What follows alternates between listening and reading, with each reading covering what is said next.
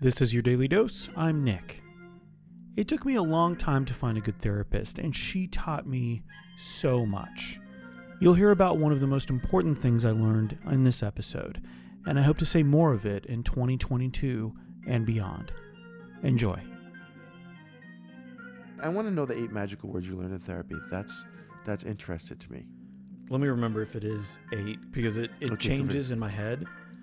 But it was the first time that I really heard uh, her say, That must have been really hard for you.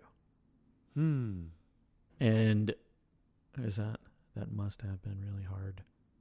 Mu- that must have been really hard for you. Yes, it is eight. Eight. And that's you know something?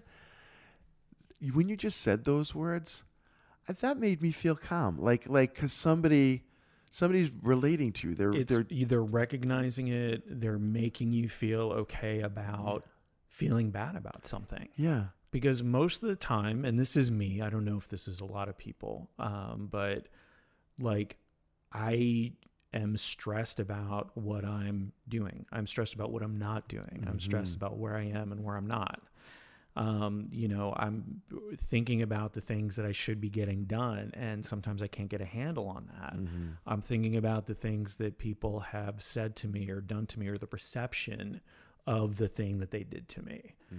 um, or something that happened when I was a kid. And her saying that was like, oh, okay.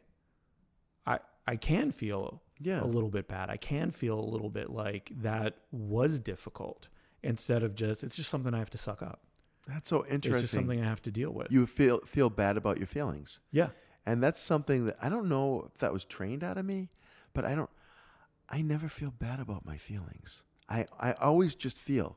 I'm like I feel like if I start to judge my feelings, Mhm. I'm gonna get in a spiral. It's gonna be like now my feelings are gonna be worse because I just made myself feel worse about my feelings. So I just Welcome. yeah. I just feel, you know what I mean? I just feel and but I get the concept of somebody relating to you and kind of kind of giving you permission to feel the way you feel, right? It's like cuz you so we don't know whether what we're feeling is strange or not. And I kind of feel like feelings are strange to begin with, but we look for validation to other people to say, Yeah. "No, you're not crazy. No, I would feel strange about No, that too." that is not wrong right. for you yeah. to feel that way. Yeah, and that's and it is empowering. I think there's a kindness and uh, uh, an empathy that goes with that statement. You know, and uh, I, I want to use it more now. Just just hearing you say it because I feel like it does show people that you care and that hey, I'm with you on this. I, I get I get why you feel the way that you do. And now that you say that, it's like you know when you're you're listening to somebody tell a story and maybe they're going through a hard time. You know, my inclination obviously is to try to help them, is Yeah. to try to help them fix it.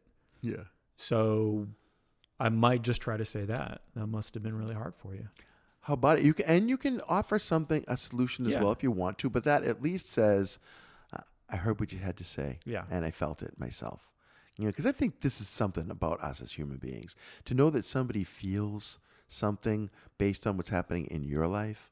You know, if something sad happened to you, I'd feel that because you're my friend, and it's that's uh that's part of our connection. And I feel like you knowing that I feel sad if you have a sad experience in your life actually sh- somehow comfort you. I don't know. I don't know that it should comfort you, but I feel like in the opposite direction, it comforts me Yeah. when I know that people are like, oh, I see what you're going through. I have a friend named Troy online uh, suffering from cancer. I mean, bad cancer. It's been coming back, and he's been sharing his numbers online, and he's he's got a, a killing cancer, K I L L I N G K A N C E R, um, blog that he does to share with his friends what's going on with his therapy.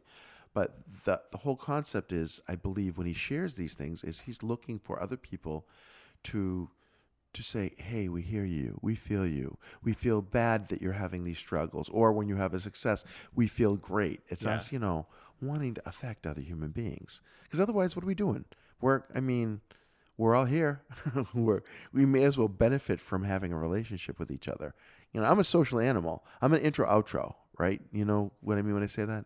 You are uh, always wanting to do intros, but then you end up doing the outros. Yeah, pretty much Yeah. that. Okay. Uh, introvert, extrovert. Yeah. Outro. I said outro instead of extro. This is me and my mind. But I, So I, you need time to uh, recharge. I do sometimes, but see, sometimes I recharge from the public. I recharge from having experiences with other human beings. And sometimes I can't get that energy from other human beings. I have to go and be alone Yeah. and regenerate that stuff. Uh, it's just the same with my creativity. There are some times when I'm fantastic generating ideas out there in public and helping you to generate ideas, and everyone's having a great time. And other times when I'm like, I need some time alone to work this out. I need to draw some pictures and imagine some things without the pressure of other people watching. Uh, but that's that goes to my relationship with the world, and I think you are. I think you're. A, I'm an extro intro, and I think you are. Uh, Probably more of an intro extra. intro extra, but you're definitely both too Yeah. because I see that the same traits with you, where you um, you do love having interactions with the public. Although I think you enjoy or have historically enjoyed more interactions with the public on a one-on-one or a very small group environment. Hi, gang. It's Bob. I really love Nick's eight words. He attributes them to therapy, but to me, they feel like pure compassion. I think the world needs a lot more of that kind of empathy and kindness right now. Use what you got, my friends, and thanks for listening.